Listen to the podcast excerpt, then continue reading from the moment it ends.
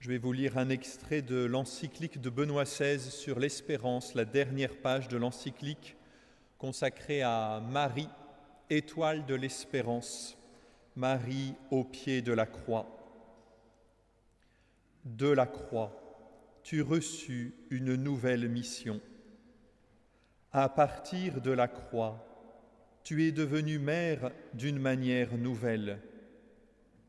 Mère de tous ceux qui veulent croire en ton Fils Jésus et le suivre. L'épée de douleur transperça ton cœur, l'espérance était-elle morte, le monde était-il resté définitivement sans lumière, la vie sans but? À cette heure, probablement au plus intime de toi-même, tu auras écouté de nouveau la parole de l'ange par laquelle il avait répondu à ta crainte au moment de l'Annonciation. Sois sans crainte, Marie. Que de fois le Seigneur ton Fils avait dit la même chose à ses disciples, N'ayez pas peur. Dans la nuit du Golgotha, tu as entendu de nouveau cette parole. À ses disciples, avant l'heure de la trahison, il avait dit, Ayez confiance, moi, je suis vainqueur du monde. Ne soyez donc pas bouleversés et effrayés. Sois sans crainte, Marie. À l'heure de Nazareth, l'ange t'avait dit aussi, son règne n'aura pas de fin. Ce règne était-il donc fini avant de commencer? Non, près de la croix sur la parole même de Jésus, tu étais devenue la mère des croyants, dans cette foi qui était aussi dans l'obscurité du samedi saint, certitude de l'espérance, tu es allé à la rencontre du matin de Pâques. La joie de la résurrection a touché ton cœur et t'a uni de manière nouvelle aux disciples, appelés à devenir la famille de Jésus par la foi. Ainsi, tu fus au milieu de la communauté des croyants qui, les jours après l'ascension, priaient d'un seul cœur pour le don du Saint-Esprit. Le règne de Jésus était différent de ce que les hommes avaient pu imaginer. Ce règne commençait à cette heure et n'aurait jamais de fin. Ainsi, tu demeures au milieu des disciples comme leur mère, comme mère de l'espérance. Sainte Marie, Mère de Dieu, notre Mère, enseigne-nous à croire, à espérer et à aimer avec toi. Indique-nous le chemin vers son règne. Étoile de la mer, brille sur nous et conduis-nous sur notre route. Amen. Ce soir, euh, nous prions les uns pour les autres, nous prions plus spécialement pour euh, ceux qui sont dans la peine, ceux qui souffrent de la solitude. Prions également quelques intentions qui ont été confiées à la communauté Saint-Martin. Prions pour que le Seigneur puisse m'éclairer dans la recherche d'une communauté religieuse et que mes parents puissent accepter ce choix de vie. Prions pour la conversion de mes enfants, celle de mes petits-enfants et le baptême de mes deux arrière-petits-enfants.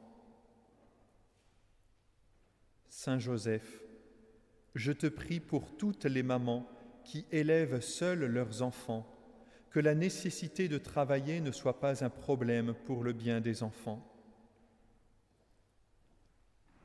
Pour le bon déroulement de la grossesse et de l'accouchement de ma fille Doriane, Vierge Marie, intercède pour elle auprès de ton Fils. Ce sont toutes ces intentions que nous portons devant le Seigneur par l'intercession de la Vierge Marie. Notre Père qui es aux cieux, que ton nom soit sanctifié, que ton règne vienne, que ta volonté soit faite sur la terre comme au ciel. Donne-nous aujourd'hui notre pain de ce jour. Pardonne-nous nos offenses, comme nous pardonnons aussi à ceux qui nous ont offensés.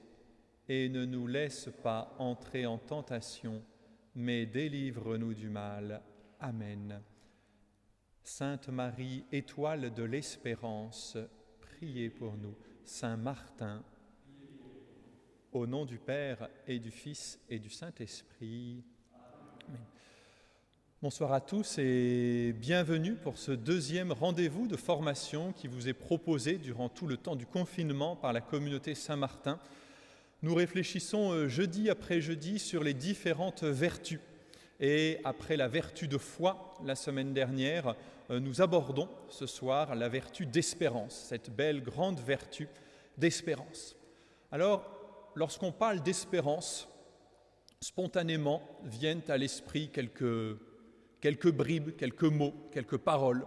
Peut-être que si l'on parle d'espérance, euh, nous reviennent en, tête quelques, quelques, versets de l'Écriture, un très beau euh, euh, passage de la première lettre de Saint Pierre qui nous invite à rendre compte de l'espérance qui est en nous.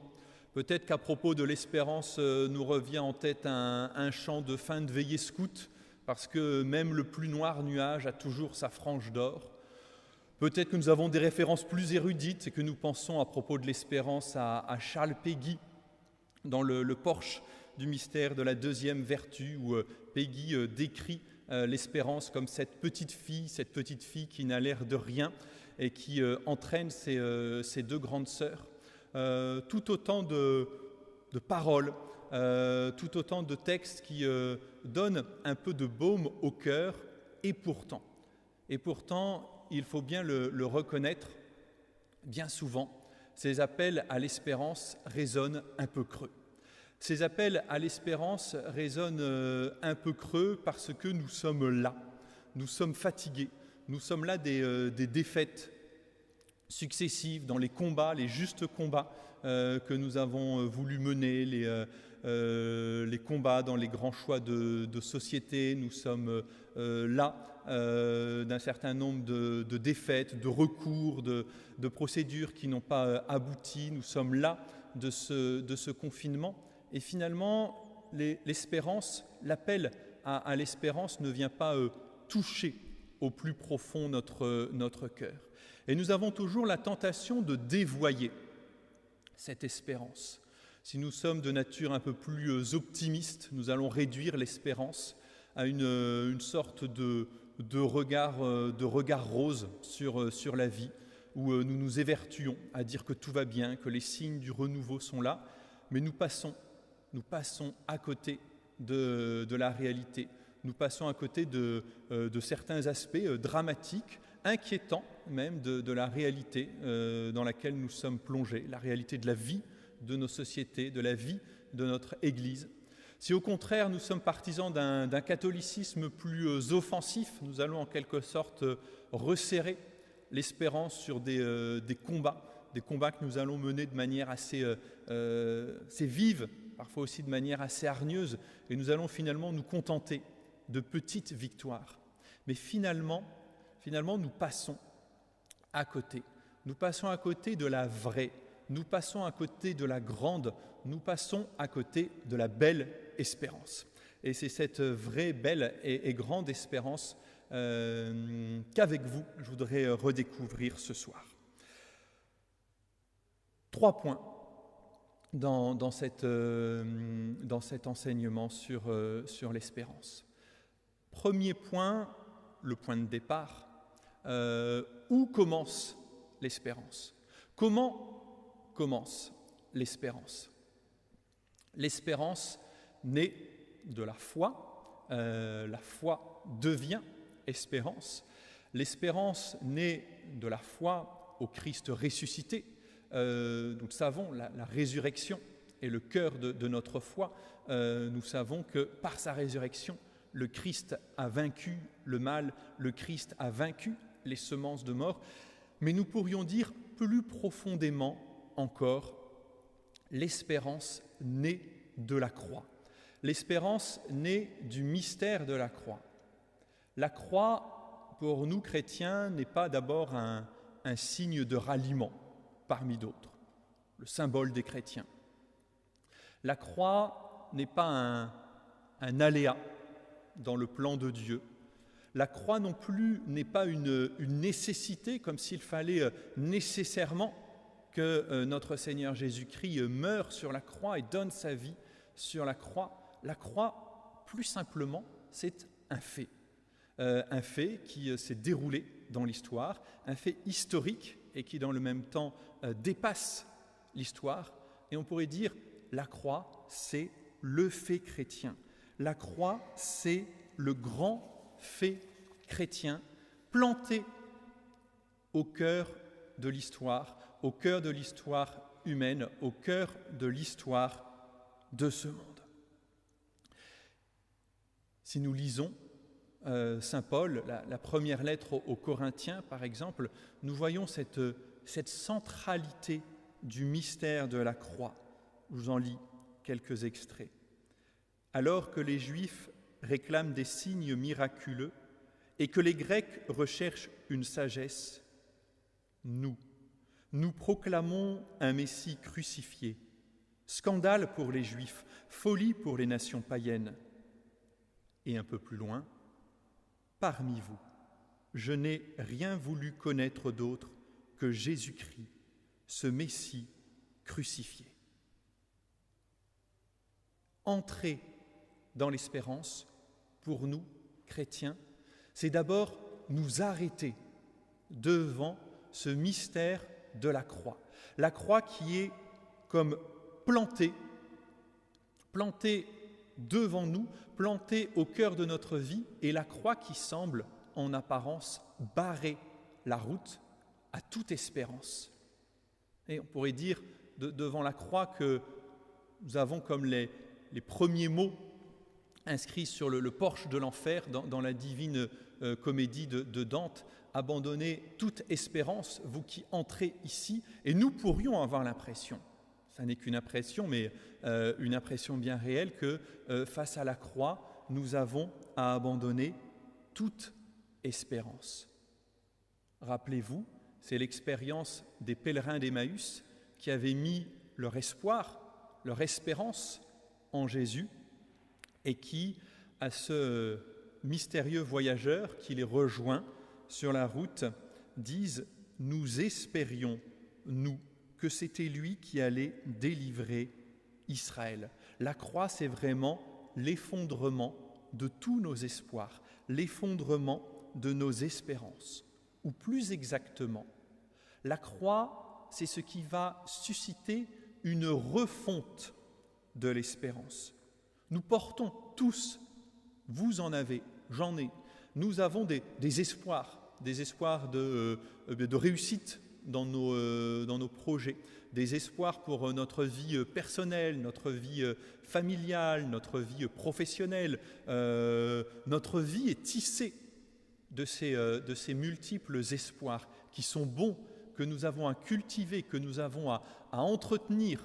L'espoir, c'est la vie. Là où il y a de l'espoir, il y a de la vie. Et dans le même temps, comme chrétiens, ces espoirs viendront tôt ou tard buter sur ce mystère de la croix, sur ce dépouillement profond qu'implique la rencontre de la croix. Nos espoirs humains, que nous avons souvent revêtus d'atours divins, voulant en quelque sorte confondre nos espoirs personnels avec le projet de Dieu, la volonté de Dieu, tout cela est comme passé au, creuset de la croix.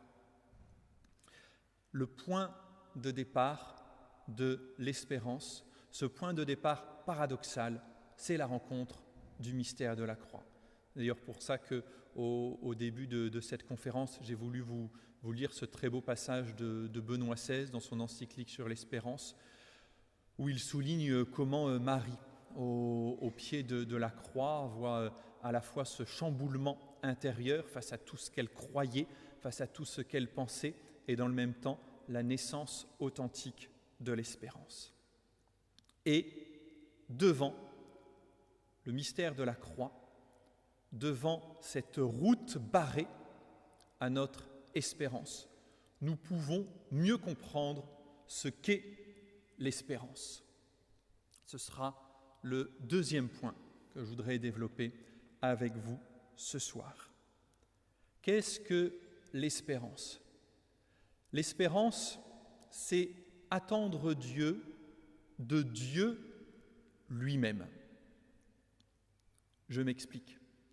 L'espérance, c'est mettre notre espoir, notre foi, c'est être tourné vers Dieu. L'espérance a pour objet Dieu lui-même. Je suis tourné vers Dieu pour qu'il me donne sa vie, sa vie en plénitude, la vie avec un grand V, la vie éternelle, c'est ce que j'espère. Au fond, tous nos espoirs, tous nos petits espoirs qui forment la, trame de notre vie sont comme euh, euh, orientés, portés, soutenus par euh, cette grande espérance, cette grande espérance qu'est la vie. Au fond, je ne souhaite qu'une chose, c'est la vie, la vraie vie, la vie avec un grand V. Cela, ce n'est pas l'aspect le plus difficile de l'espérance. J'attends Dieu, mais de qui exactement j'attends Dieu? Et souvent, lorsque nous espérons, nous pouvons constater que, même si évidemment nous disons notre confiance en Dieu, même si nous nous tournons vers le Seigneur, bien souvent nous attendons Dieu de nos propres efforts. Nous attendons Dieu de toute une série d'actions, de moyens que nous mettons en œuvre pour l'atteindre.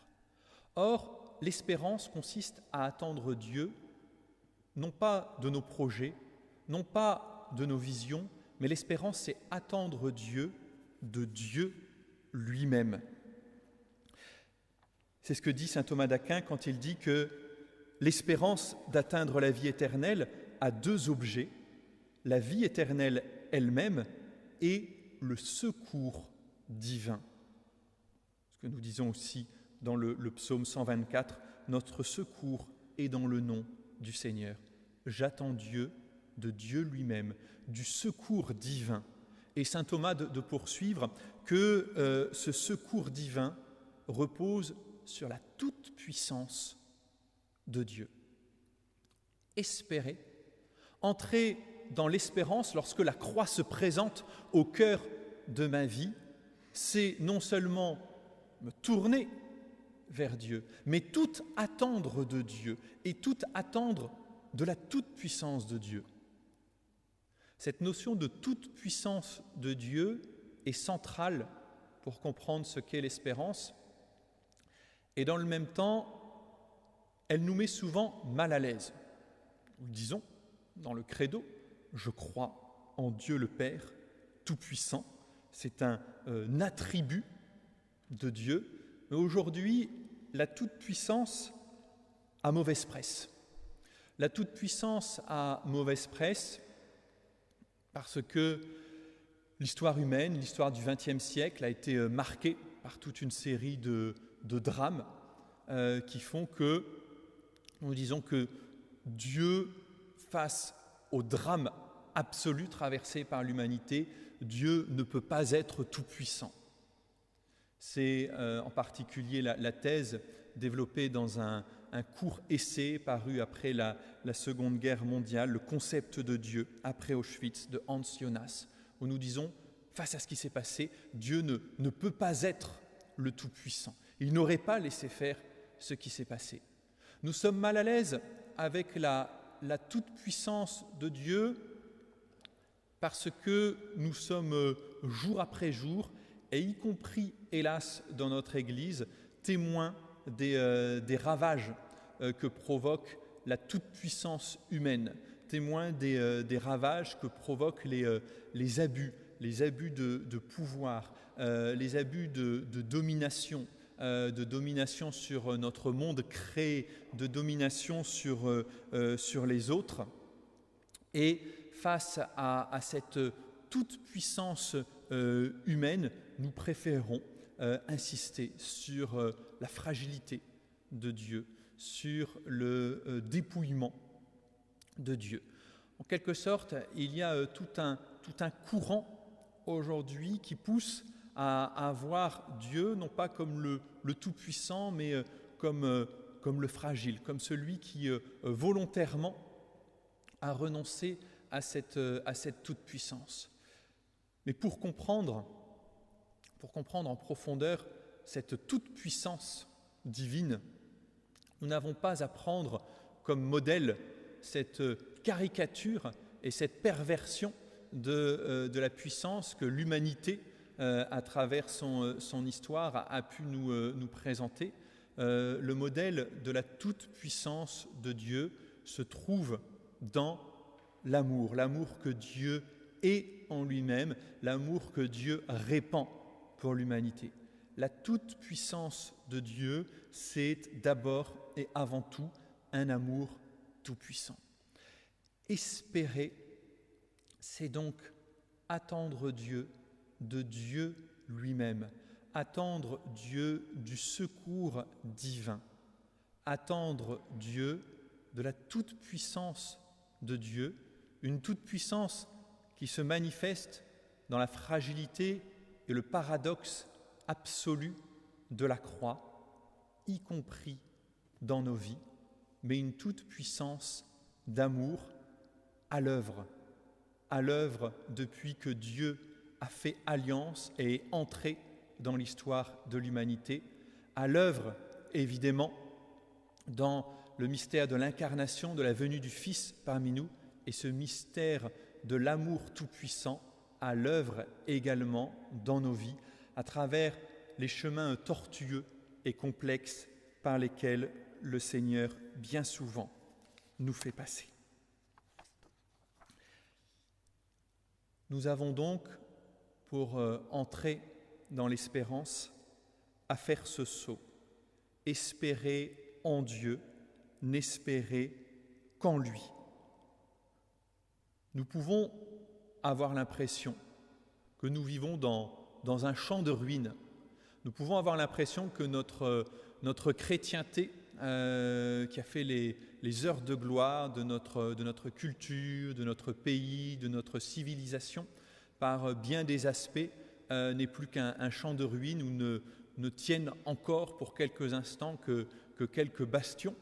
Nous pouvons avoir l'impression aussi que notre propre vie, par bien des aspects, a été ruinée parce que des espoirs, des espoirs, en deux mots, légitimes que nous portions ont été euh, brisés, sont venus euh, s'échouer, se briser sur la croix, mais au milieu de ce champ de ruines, nous pouvons espérer, non pas espérer en puisant en nos propres forces, non pas espérer à force de méthode couée en nous disant que cette fois-ci nous allons y arriver, mais espérer en Dieu, espérer de Dieu, espérer en Dieu seul. L'espérance n'est pas la vertu de l'optimisme béat. L'espérance, c'est la vertu du courage. L'espérance, c'est la vertu de la vérité, où je regarde, je regarde la société, je regarde l'Église, je regarde ma famille, non pas tel que je les rêverais.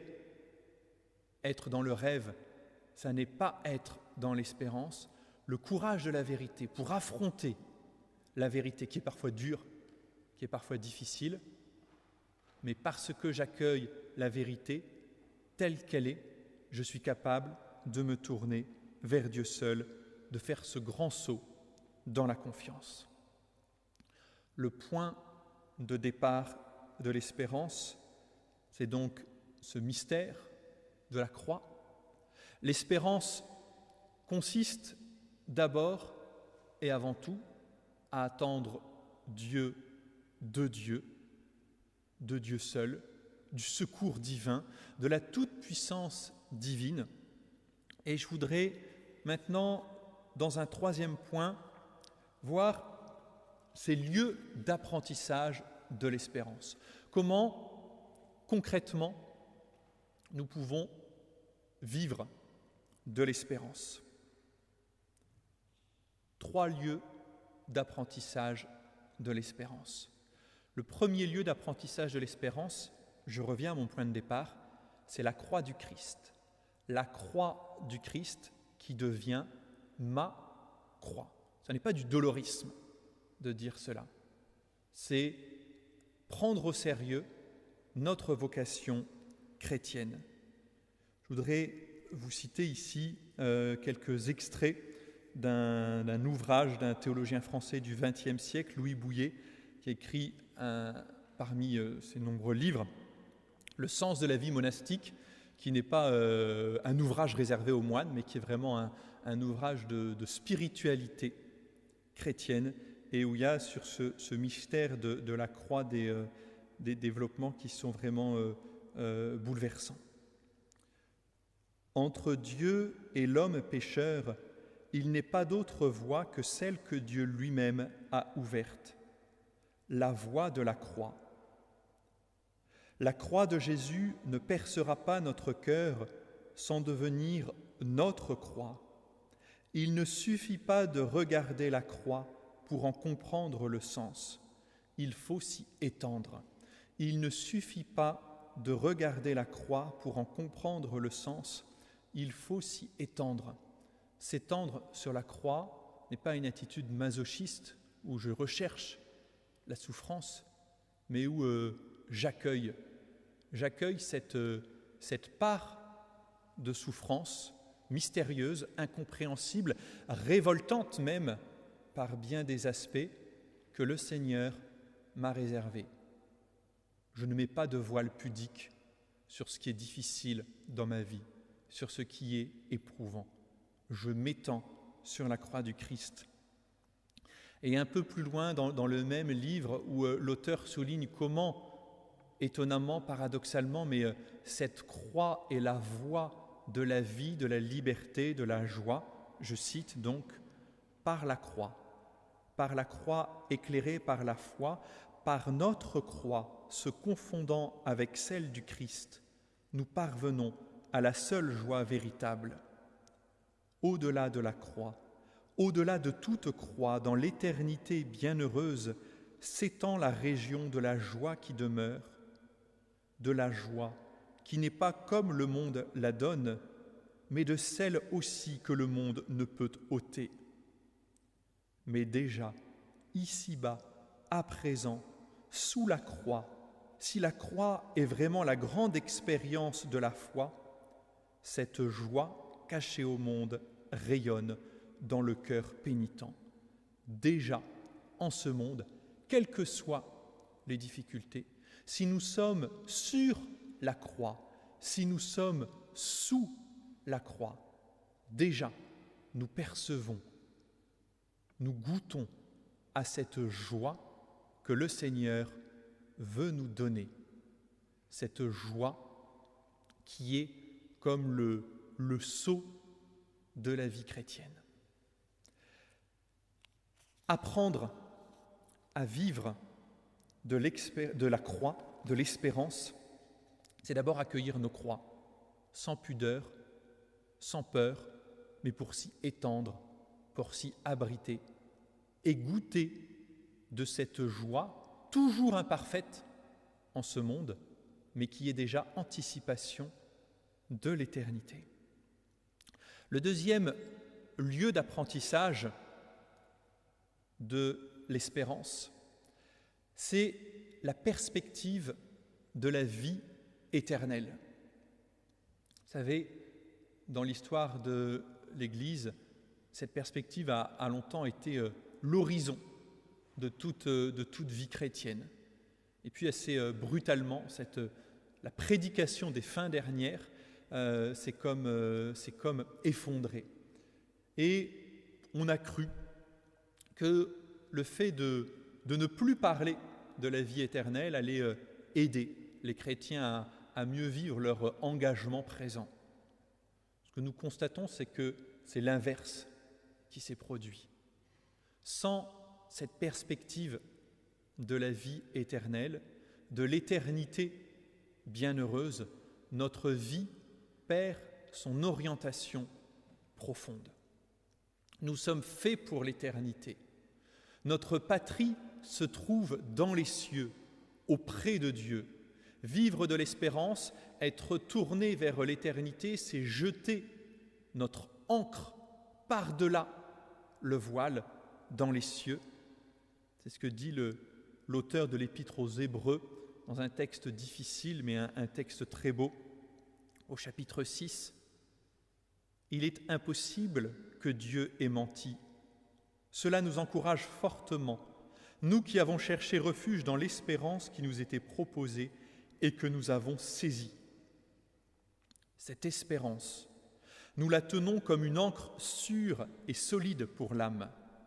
Elle entre au-delà du rideau, dans le sanctuaire. Cette espérance, il s'agit de la saisir, de la prendre comme une encre, sûre et solide. Cette espérance, ça n'est pas simplement que euh, nous espérons qu'après la mort, il y a quelque chose. Dire c'est déjà bien de le croire, mais c'est très insuffisant. L'espérance est une espérance en la vie, en la vie éternelle, en la vie plus forte que la mort, en la vie qui triomphe de tout. Et cette espérance, c'est le Christ, qui est la résurrection et la vie. Ce que nous espérons, ce n'est pas d'abord qu'il y a quelque chose après la mort.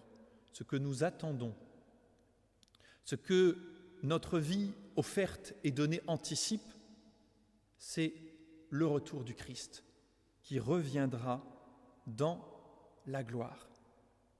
Je vous cite à nouveau un extrait d'un autre ouvrage du Père Louis Bouillet. Le fait chrétien, le grand fait de la croix et de la résurrection, n'est pas simplement un fait passé, c'est aussi bien le grand fait de l'avenir, du Christ mort et ressuscité une fois pour toutes.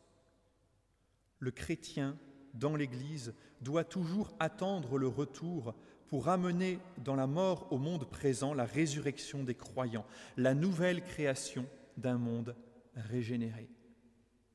La mort, la résurrection du Christ, le grand fait de la croix, qui n'est pas simplement un événement passé que nous commémorons, mais qui est aussi le fait de l'avenir. Notre avenir, c'est le Christ. L'avenir nous appartient. L'avenir est à nous, chrétiens. Peut-être que nous avançons vers des heures sombres, des heures difficiles pour la situation de l'Église, la situation de la foi dans notre pays, mais l'avenir nous appartient car l'avenir appartient au Christ. Nous ne savons pas de quoi l'avenir sera fait. Nous ne savons pas par euh, quel soubresaut nos vies personnelles, nos vies communautaires, notre Église passeront. Mais nous savons que nous sommes dans la main de Dieu, nous savons que l'avenir nous appartient. Et c'est donc cette, cette perspective de la vie éternelle, du Christ qui vient, vient, Seigneur Jésus, qui est un lieu d'apprentissage de l'espérance, qui soutient jour après jour notre espérance. Espérer, c'est donc accueillir nos croix, nous étendre sur la croix, demeurer sous la croix comme la Vierge Marie. C'est nous tourner vers l'éternité, vers ce pourquoi nous sommes faits. Et vivre de l'espérance, c'est enfin accueillir l'instant présent. Je vous disais, en citant l'Épître aux Hébreux, que l'espérance est comme une, une encre, eh bien, cette encre, nous la tenons par la corde. Et il s'agit pour nous, jour après jour, de tenir fermement cette corde à laquelle est accrochée l'encre que nous ne voyons pas, que nous ne percevons pas. Notre vie éternelle est en Dieu.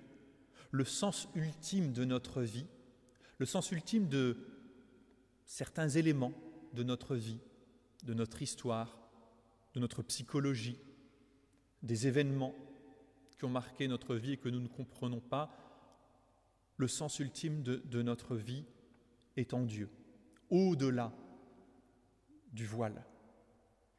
Mais ici-bas, même si nous ne percevons pas tout, nous tenons cette, corde de l'espérance et parce que notre vie, notre vie ici présente est comme sous l'attraction de la vie éternelle, sous l'attraction du, du Christ qui revient, eh bien, nous pouvons vivre paisiblement chaque moment. Nous pouvons accueillir chaque moment, chaque journée de notre vie comme un don de Dieu, comme un cadeau de Dieu. Je n'ai pas à nécessairement chercher à, remplir ma vie. Aujourd'hui, c'est le grand risque. Parce que notre horizon semble bouché, nous cherchons à remplir au maximum notre vie, à faire le maximum de choses. Je suis présent à telle personne, mais euh, dans le même temps, parce que je suis euh, sur mon téléphone, je suis présent à d'autres personnes. Et euh, je veux limiter au maximum toutes les, pertes de temps pour, pour voir la vie comme une multitude d'occasions à, saisir. Si nous agissons ainsi, nous, nous perdons. Nous perdons le sens authentique de, de l'espérance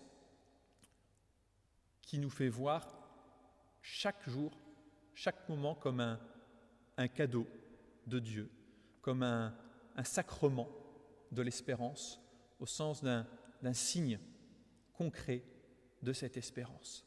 Une journée, même un peu terne, même un peu pauvre, même un peu grise, 12 novembre 2020, euh, journée de, de, confinement. Je pense que pour beaucoup d'entre nous, cette journée euh, n'a pas été une journée extraordinaire. Et pourtant, cette journée a été un cadeau de Dieu où nous avons pu tourner vers les réalités à venir, grandir, entrer dans l'espérance. La grâce de l'instant présent. Vivre la grâce de l'instant présent. Nous abandonner à la divine providence. Je ne maîtrise pas tout, je ne sais pas de quoi l'avenir sera fait, mais je m'appuie sur le secours divin et je vis chaque jour comme un cadeau unique.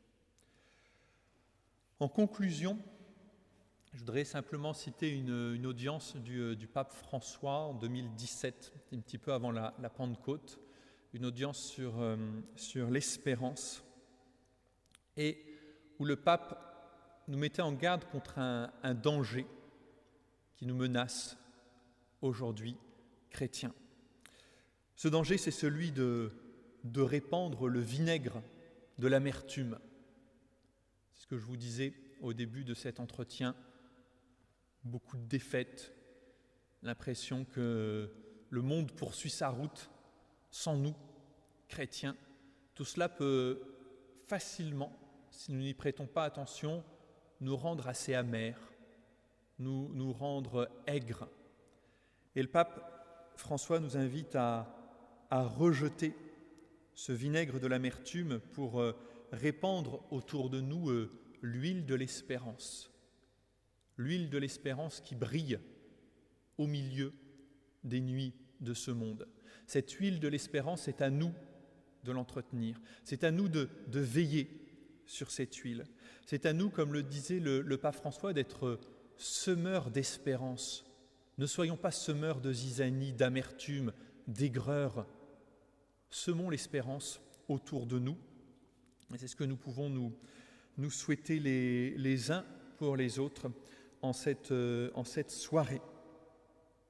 Semer l'espérance, accueillir l'espérance, grandir dans, dans l'espérance, porter un regard de foi, d'espérance sur, euh, sur nos propres vies, c'est euh, le début, le début, euh, le début du témoignage chrétien, le début d'une vie qui se déploie sous le regard de Dieu. Alors peut-être qu'avant de, de, passer aux, questions, j'en profite comme dans les émissions pour faire un peu de, publicité. Si vous voulez euh, approfondir ces, euh, ces, questions par une lecture à la fois charpentée mais dans le même temps tout à fait accessible, je vous conseille un numéro de Caritas. Qu'est-ce que Caritas? Caritas, c'est la revue de théologie de la communauté Saint-Martin. Si vous vous rendez sur le site de la communauté, l'onglet Publications, vous tombez sur les pages du Caritas et vous pouvez commander alors un des derniers numéros que nous avons fait qui s'intitule Notre avenir, le Christ, et où vous pourrez retrouver euh, ben, toute une série d'analyses, d'éléments euh, qui prolongeront ce que je vous ai dit ce soir. Donc n'hésitez pas à vous renseigner et à acquérir cette excellente revue produite par, par les prêtres de la communauté Saint-Martin et l'école de théologie. Est-ce que l'on peut espérer tout seul? Est-ce qu'on n'a pas besoin d'être soutenu? Bien sûr que si, nous avons besoin d'être euh, soutenus. Euh, notre foi, comme notre espérance, ne sont pas des, aventures en solo.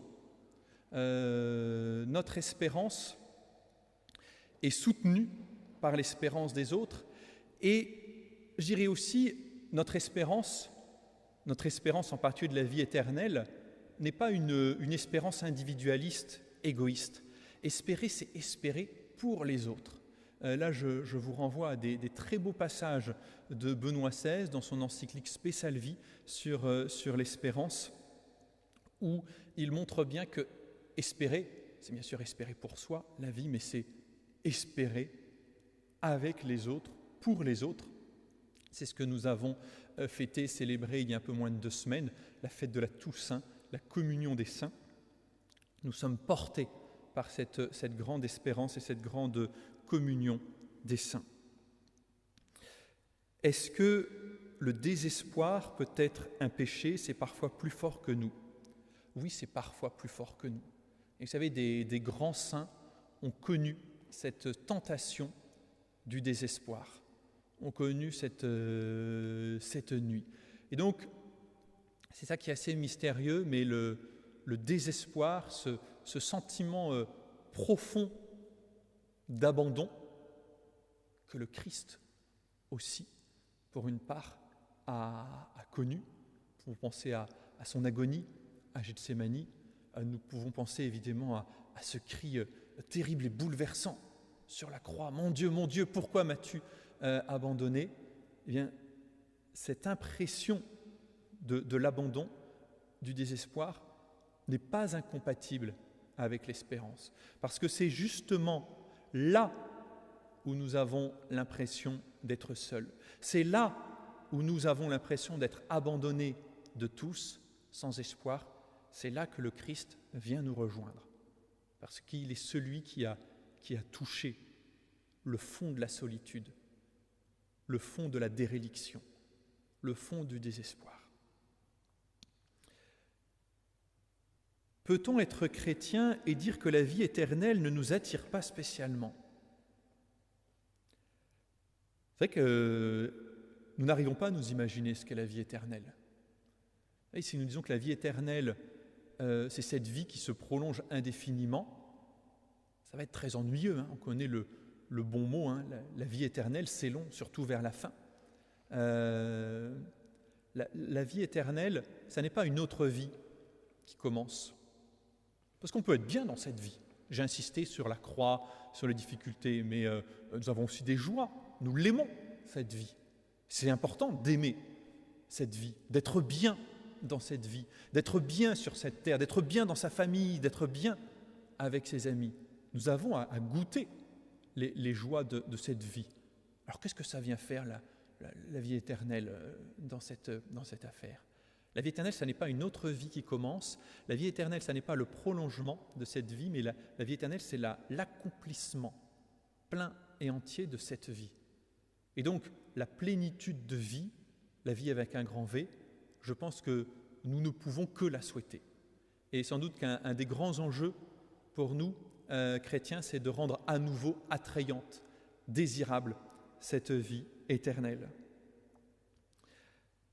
Alors, j'ai commencé à lire la Bible, donc l'Ancien Testament, et j'ai ce que j'ai compris la personne la plus humaine et Dieu par toutes les fautes faites. Cas pratique, lorsque l'on a vécu une situation de dépendance envers une personne qui nous a donné l'illusion de tout nous apporter, voire de nous sauver. Comment renoncer à cette relation et entrer dans l'espérance que seul Dieu peut véritablement nous combler? Dieu nous comble, mais pas de manière exclusive. Et le, Dieu, Dieu, ça n'est pas un coucou qui prend la place des autres. Le, le coucou, c'est celui qui, qui, va faire son, son nid dans, dans, le nid des autres. Dieu ne, ne cherche pas à, en quelque sorte, chasser les, euh, les autres de notre vie pour, euh, pour prendre toute la place. Mais Dieu nous rejoint de multiples manières. Et Dieu nous rejoint aussi euh, à travers les autres. Dieu nous rejoint parfois directement. Donc, tout ça pour dire que nous attendons tout de Dieu, évidemment, mais tout attendre de Dieu, j'aurais peut-être dû davantage insister là-dessus tout à l'heure, euh, ça n'est pas euh, chasser les autres de, de ma vie, Dieu seul compte, non, c'est avoir le regard ouvert pour voir comment Dieu me rejoint et comment il y avoir des blessures dans ma vie, une séparation, un deuil, une relation peut-être assez euh, euh, malsaine qui, euh, qui, nous a, qui nous a blessés. Dieu, ça n'est pas le, ce qui vient réparer notre vie, faire que tout, tout, soit en sorte, mais à travers les blessures qui demeurent, Dieu vient nous visiter. Et, nos blessures, les lieux de souffrance de, notre vie, peuvent être aussi les, les réceptacles de, de la grâce et de la puissance de Dieu. Comment peut-on accepter la croix dans nos existences chrétiennes? C'est une telle folie. Bien, vous faites bien de le dire parce que Saint Paul lui-même le disait, la croix est, une, folie. Où trouver la force de poser un, tel acte de foi? Oui, la croix demeure une folie euh, et la croix demeure révoltante. La croix demeure révoltante. Peut-être que nous nous, y sommes trop habitués à, contempler la croix, à prier devant notre crucifix la croix doit nous révolter. Oui, c'est une folie. Euh, la force pour poser un tel acte de foi, vous pouvez la trouver en Dieu. Et demandez à Dieu de, vous aider à, poser un tel acte de foi. Quelle espérance offrir à ceux qui ne sont pas chrétiens? Dieu les secourt aussi. Euh, nous l'espérons, euh, nous l'espérons bien. Et cette espérance, nous avons d'abord, j'ai envie de dire, à, la donner à ceux qui ne sont pas chrétiens. Je pense en particulier, aujourd'hui, nous vivons dans une société qui est très très sécularisée, une société où les, chrétiens ont l'impression de ne plus beaucoup compter, et euh, nous, nous, pouvons être tentés par une posture où, où nous demandons à être reconnus euh, pour, euh, pour ce que nous sommes, comme une, une minorité parmi d'autres. Mais comme chrétiens, nous ne serons jamais une minorité parmi d'autres. Pas parce qu'on aurait des chiffres plus élevés, que les autres, mais nous ne serons jamais une minorité parmi d'autres parce que, comme chrétiens, comme catholiques, nous avons en charge l'universel. Comme catholiques, nous avons en charge le bien commun. Et donc, cette espérance que nous portons, y compris l'espérance en, la vie éternelle, qui n'est pas partagée par euh, l'immense majorité de, de, nos contemporains, mais cette, espé cette espérance, nous avons à trouver les moyens de, la faire rayonner au, autour de nous. Et cette espérance est pour, euh, cette espérance est pour tous, que ce soit l'espérance du salut, du salut pour tous, d'où l'importance de, de, prier, spécialement en, ce mois de novembre pour, euh, pour les défunts, mais euh, l'espérance que nous avons aussi à, à semer concrètement dans, dans, nos lieux de vie auprès des, des, personnes vers qui nous sommes, nous sommes envoyés. Nous sommes en charge, nous sommes en charge de cette espérance comme catholiques parce que nous sommes en charge de l'universel.